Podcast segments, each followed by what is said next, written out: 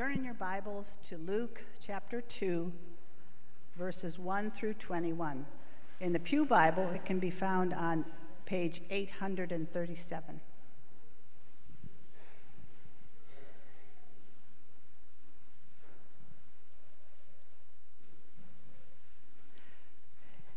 In those days, a decree went out from Caesar Augustus that all the world should be registered. This was the first registration when Quirinius was governor of Syria, and all went to be registered, each to his own town. And Joseph also went up from Galilee, from the town of Nazareth, to Judea, to the city of David, which is called Bethlehem, because he was of the house and lineage of David, to be registered with Mary, his betrothed who was with child. And while they were there, the time came for her to give birth. And she gave birth to her firstborn son, and wrapped him in swaddling cloths, and laid him in a manger, because there was no place for them in the inn. And in the same region there were shepherds out in the field, keeping watch over their flock by night.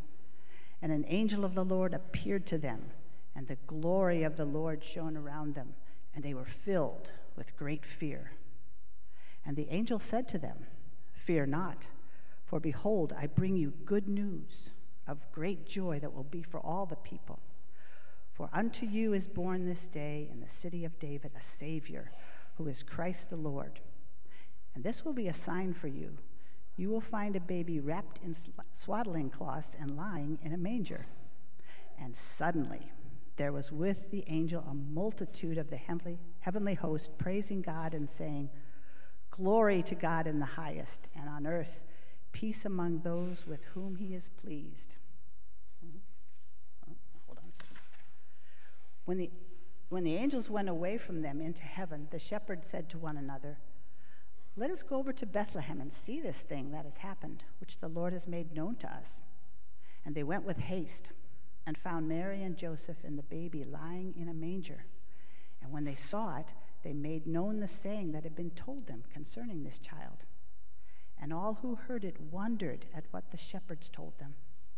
But Mary treasured up all these things, pondering them in her heart. And the shepherds returned, glorifying and praising God for all they had seen and heard, as it had been told to them.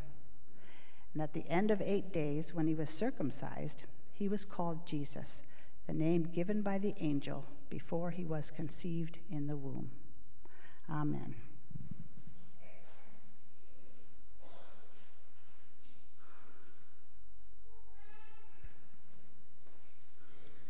Good morning, welcome. Thank you, Mary, for reading the scriptures for us. Uh, before we look at them together, I want to uh, pray for us, and so I invite, I invite you to bow and pray with me. Gracious God and loving Heavenly Father, we uh, rejoice this morning as Mary did long ago and treasure in her heart the fact that you uh, sent to us a Savior, your Son and our Lord Jesus Christ. On this eve of Christmas, we see back to that first Christmas and we recognize that the, the promise given to Abraham long before that, that he would have children more numerous than the stars, finds its fulfillment in the Lord Jesus. For through him and by grace, we've been made to be part of this innumerable numbered people of God. It's for this and so much uh, more that we humble ourselves before you, our great God in heaven, because of your undeserved kindness to us. We seek forgiveness from you, for you alone can give it, for all of our sins and transgressions, the things that we've uh, done against you, the ways that we've hurt other people. We pray that you would forgive us, that you would uh, give to us a sense of an unburdened conscience as we look away from ourselves and look to your Son. We thank you that you are uh, the God who forgives, that your mercy is greater than our self inflicted misery, that your grace is greater than all of our sin. We know it's so because Jesus overcame the powers of evil at the cross. He made atonement for the penalty of our rebellion against you. And our great, great Redeemer has swallowed up death in his resurrection. And so it is that in him and him alone that life and righteousness and power resides.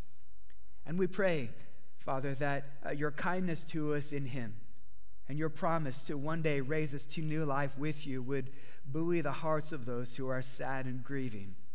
As we think particularly of uh, Hannah Glessner and the sudden passing of her father, Your mercy has been her portion this past week, and we pray uh, for more of the same in the week ahead for her, for Josh, her mom, and all of her family.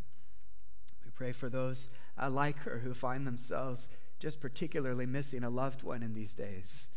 May the, the best of our memories stir us with gratitude for the time we shared together as we uh, await the resurrection of the dead.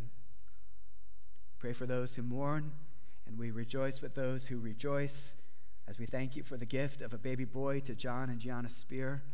We pray for young Sullivan, even right now, that he would grow strong and healthy, and that one day soon he would grow up and live uh, joyfully in the fear of the Lord. Father, we recognize that uh, with the end of the year in sight, that these days of births and deaths, they, they come by so quickly. Life is, is such a blur. And so we pause today to remind ourselves that uh, you hold each of our days in your hands and we entrust ourselves to you. And we pray that on this uh, particularly special Lord's Day, as we uh, look to the story of Jesus' birth that you preserve for us in the pages of the scriptures, that these uh, things would capture our affections, they would uh, warm our hearts beyond uh, mere sentimentality, but into the greater certainty that you are God and that you are good. And it's to that end that we ask now that as we hear the scriptures taught, that we might listen and learn, and then by uh, faith live in your Son, as we pray in his name. Amen. In November of this upcoming year, you recognize, of course, that we're going to have to make a decision between uh, one of two choices. Undoubtedly, uh, these things weigh upon us because we know it will cause some derision in our relationship circles. I have a friend who I've known uh, most of my life. I thought we were on the same page about most things in life until I found out recently that in November of 2024, he's planning to, uh, like he does every fall, uh, listen to Christmas music before Thanksgiving. I, I know that's the November decision to be made that you were thinking of. It is, it is a big one. I have strong feelings about these things. I am a convictional guy who says no thanks, no Christmas music until after Thanksgiving. I do my best to be gracious, but I'm not very gracious. I feel very strongly about all of this. When we think of Christmas music, you know, of course, that there's a, a spectrum of these things. You have over here, I suppose, a classic song like I'm Dreaming of a White Christmas by Bing Crosby. You have the rather uncomfortable I Saw Mommy Kissing Santa Claus, first recorded in 1952. If I never hear it again, that'll be okay with me. Those are sort of like the holiday seasonal songs that a local radio station might play on an obnoxious loop. At the other end of the Christmas uh, music spectrum are these very Christian songs that we sing at this time of the year. Uh, songs that uh, celebrate and, and speak to us of the incarnation of how God, in the person of the Lord Jesus, came down to us. He was born of the Virgin Mary. One of the most uh, popular of these songs, maybe familiar, familiar of these songs, being, O come, all ye faithful. It's actually a really old song. It goes all the way back to, we believe, the 13th century, which means that it, more than likely it was first sung by monks. O come, all ye faithful, joyful and triumphant. O come ye, O come ye to Bethlehem. Come and behold him born the King of angels. The lyrics to O Come All You Faithful, that they most obviously pick up in the events of Luke chapter 2, which involve both these shepherds and the angels. Admittedly, it's really hard to separate the angels and the shepherds at the retelling of this part of the Jesus story, but uh, this morning I want to give more of our attention to the shepherds. If you like, to think about Christmas uh, through the eyes of the shepherds. Speaking of them, I, I think it's a fair guess on, on my part that uh, more than a few of us probably played the part of a shepherd uh, in a Christmas pageant in the past. If you did, I'm sure that you looked the part. You had your hood, you had your headband that held the whole thing in place, you had your shepherd's staff. I would guess that you uh, looked the part of the shepherd and that you even looked uh, charming. Well, uh, charming is a great word to describe someone who's dressed up in a shepherd costume but it is uh, not an adjective that the people in Jesus' day would have used for their shepherds. We don't want to paint it with too broad of a brush, so undoubtedly there were some good ones. Uh, but on the whole, shepherds had uh, bad reputations, which meant uh, that they were considered unreliable and, and they couldn't even give testimony in their local law courts. Uh, some people of the day, I think, probably outright despised uh, the working class shepherds. There were probably others who hardly took notice of them. Shepherds could kind of be like the, the inconsequential members of a society. And that, of course, is part of uh, one of the many wonders of the Christmas story.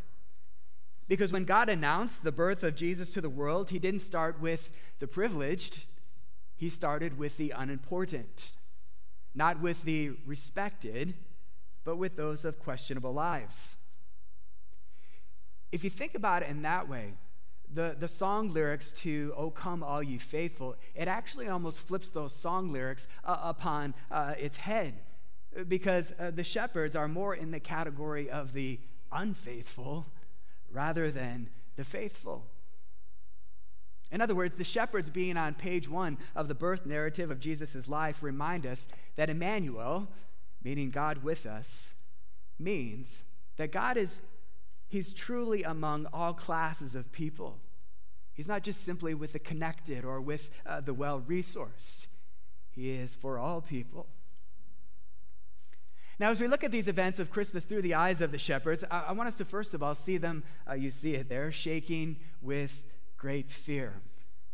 It is the unashamed description of how they responded to being visited by an angel. They weren't just sort of like, oh, or ah, uh, they were shaking with great fear. You can envision it. Here they are working uh, the night shift, keeping a, a sharp eye out for uh, would be thieves, potential predators uh, potentially uh, sleeping in shifts so as to ensure the livestock's uh, safety. We know that they're outside the city of Bethlehem, which makes the darkness of night really, really dark. And it's into this blackness that God dispatches an angel of light. Angels being these messengers or servants of God. They are uh, created beings. Uh, most of the time, they live in the place that is beyond our sight and recognition. But on this night, an angel steps I guess if you like, beyond the threshold of heaven's doorway, and he appears on earth, shrouded in glorious light, which uh, catches the shepherds completely off guard. It's a, it's a great surprise to them right in the middle of the night. Speaking of surprises in the night, uh, I don't know if you caught this story, but last month in Australia, there was uh, a woman around 4 a.m. who uh, stole an unmarked delivery vehicle that was parked outside of a 7 Eleven. The driver had gone into the convenience store, and after doing so, the woman milled around a bit, and then noticing the key, she hopped in and she took off. Presumably, the thief was well pleased because when I read the news story, she hadn't yet been caught, and I'm guessing she was even more pleased when she understood that the unmarked delivery van had inside of it 10,000 Krispy Kreme donuts. You talk about a surprise in the night. Well, like I said, last when I checked on the story, she hadn't been caught. To which the journalist writing the article said that uh, perhaps, quote, the police will be hunting for someone with a glazed expression. 10,000 donuts. I don't want to distract you by that, but I will point you to the number because I, we notice, of course, that it's one angel who shows up, but then it becomes plural angels. I don't know, maybe 10,000 of them. They've surprised the shepherds in the darkness of night. I, I do like the honesty of the account. Because these fellas whose job required bravery dealing with, with, with uh, potential human thieves and animal predators had they just had no problem telling people later on that they were greatly afraid. If you know the old King James Bible, it says that they were sore afraid when the angel popped in. Well, the angel's a kind one, he settles their fears down with two words fear not. And then he proceeds to make uh, an announcement followed by an invitation. An announcement and an invitation. He makes an announcement of good news that a Savior has been born and that the Savior is both Christ and Lord. Just take each of those words Savior, meaning rescuer, redeemer, deliverer. Christ it's a stand in word for Messiah or God's uh, anointed one. And Lord, uh, pointing to the notion of master or, or ruler. It's quite a birth announcement uh, when you think about it. Uh, Beth and I will sometimes receive a birth announcement in the mail, you know, a cute little five by seven card. It's got the name, it's got the picture of the baby. Sometimes the mom is in it too, but uh, we've yet to receive one uh, that has like name and then some tremendous title attached to it Savior, Christ, and Lord. Well, we don't get things like this because there's never been a baby born like this. It's a, it's a tremendous birth announcement.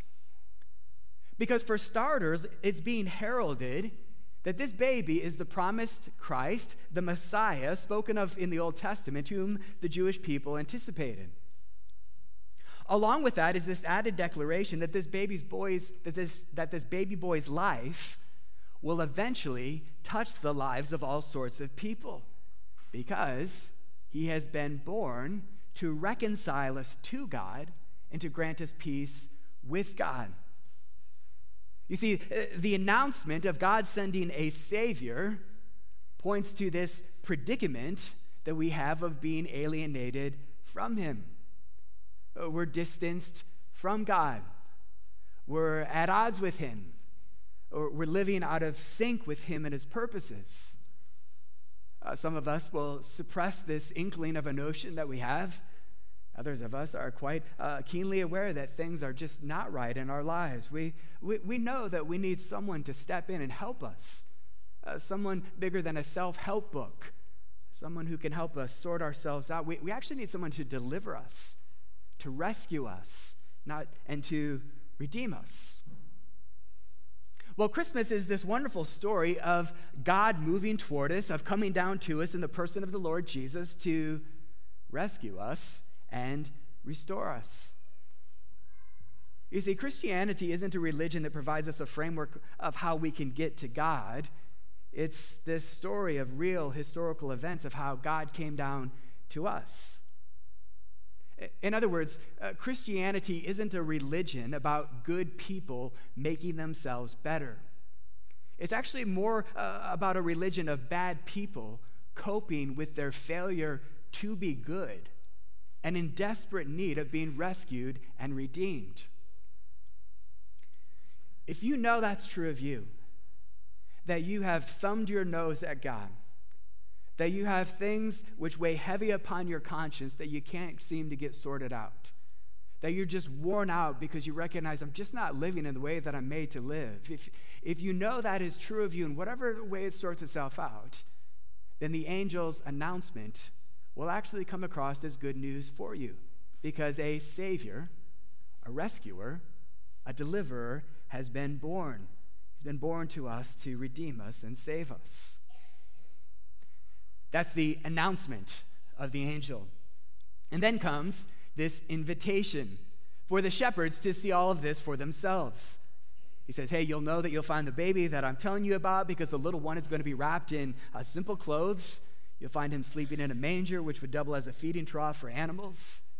We know it quite well. We can sing the songs, but it really is such a picture of humility. This redeeming Savior, the Son of God, he comes not in majesty, but he comes in meekness. He wraps himself in humanity.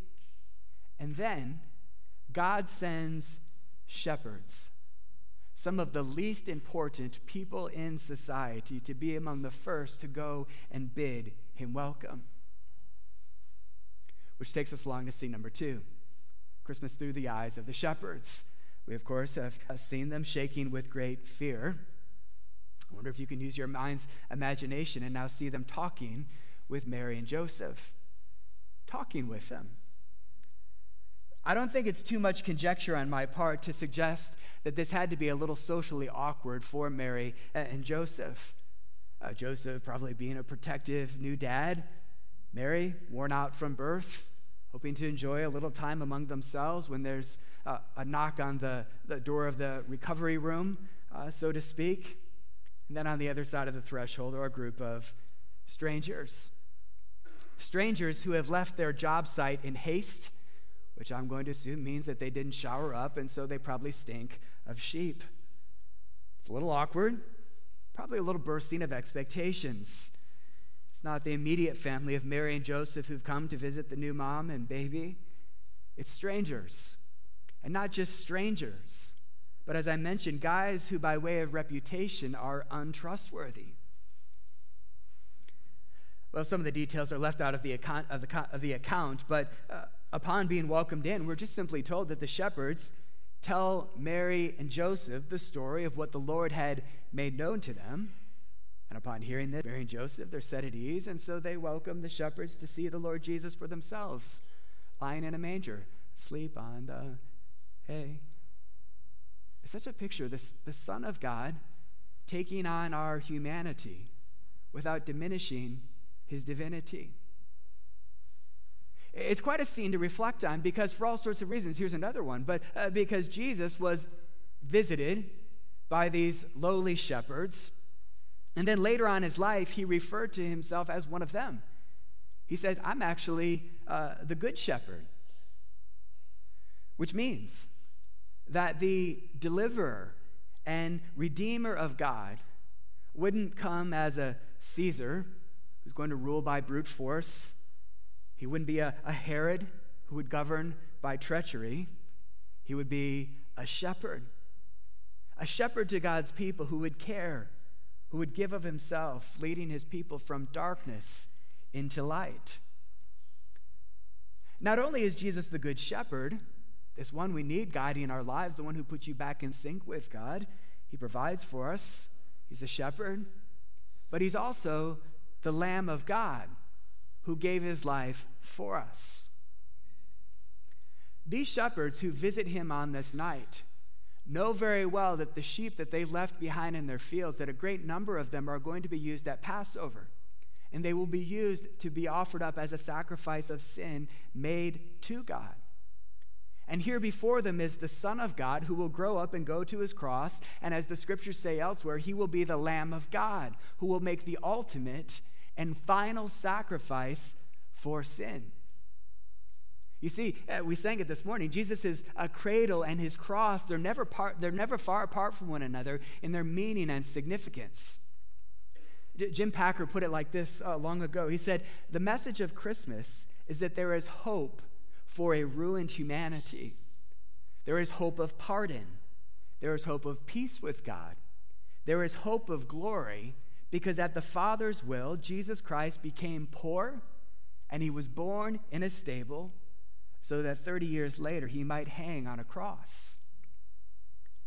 You see, friends, that this symbolism of the shepherds being present here, it isn't to be lost on us because our narrator, he's, he's putting the breadcrumbs out there for us. He's, he's showing us that Jesus is both the good shepherd and the Lamb of God who has come to make true peace between God and us. He, he is the one who offers hope for a ruined humanity, hope of, of pardon, hope of peace with God, because he's the Lamb of God who takes away the sins of the world. He is the uh, representative of God's good news good news for sinners and, and screw ups, good news for self righteous people and self loathing people uh, good news for the unpopular, for the unworthy, for the undeserving. Good news for everybody. It's what the angel said. For fear not, for behold, I bring you good news of great joy that will be for all the people. That good news is what transformed the shepherds' lives. As the last thing that we're told about them is that they left the Lamb of God, sleep in his manger, and then they went back to their fields to tend to their little lambs. Verse 20 puts it, and the angels returned, glorifying and praising God for all they'd heard and seen as it had been told them, which is the final snapshot for us to see. See them rejoicing with each other, rejoicing with each other. After all, it is quite an experience that these fellas have had. Just stand back and take in the macro. God, God interrupts their lives in the routine of things, seemingly out of nowhere. He gets their attention out of the blue. He sends a messenger to them with this announcement of good news and an invitation for them to check things out. Their interest gets stirred up. Their investigation is then confirmed that something wonderful has come to them in the person of the Lord Jesus. And then, after taking him in and pondering all that he represents, they walk away changed praising and glorifying God for all that they had heard and seen. And what I'd like to say to each of us on this eve of, of this Christmas day is that this can be uh, your life story too. You've just heard the announcement of Jesus' life, death, and resurrection as the provision for reconciling us to God. You're being invited to ponder it for yourself, which just leaves you with a question Will you, by faith, believe that it all is so? Uh, perhaps you walked in today curious and seeking. I wonder if you will walk away like the shepherds did, glorifying and praising God because of all that you have seen and heard. I mentioned at the beginning of things that Christmas song, O come, all ye faithful. Picks up on these things. We see it even more clearly now. Come and behold him, born the King of angels. It's, it's a great Christmas song. But a friend shared with me a, a slightly different version of it a, a, couple weeks ago. She said, I really like this. I play it uh, the, each time now that I hear it at this time of the year. Uh, the song is actually titled, O Come, All You Unfaithful. It's a little clever twist of phrase, O come, all you unfaithful. I think the shepherds would really like it because I think they would see themselves in the song lyrics. I wonder if you will too. O come, all you unfaithful. Come, weak and unstable. Come, know that you are not alone. Come, bitter and broken. Come, with fears unspoken. Come, taste of his perfect love. Oh, come, guilty and hiding ones. There's no need to run. See what your God has done. Christ is born. Christ is born for you. He's the Lamb who was given, slain for our pardon. His promise is peace for those who believe. So come, though you have nothing, come. He is the offering. Come, see what your God has done. Christ is born. Christ is born for you.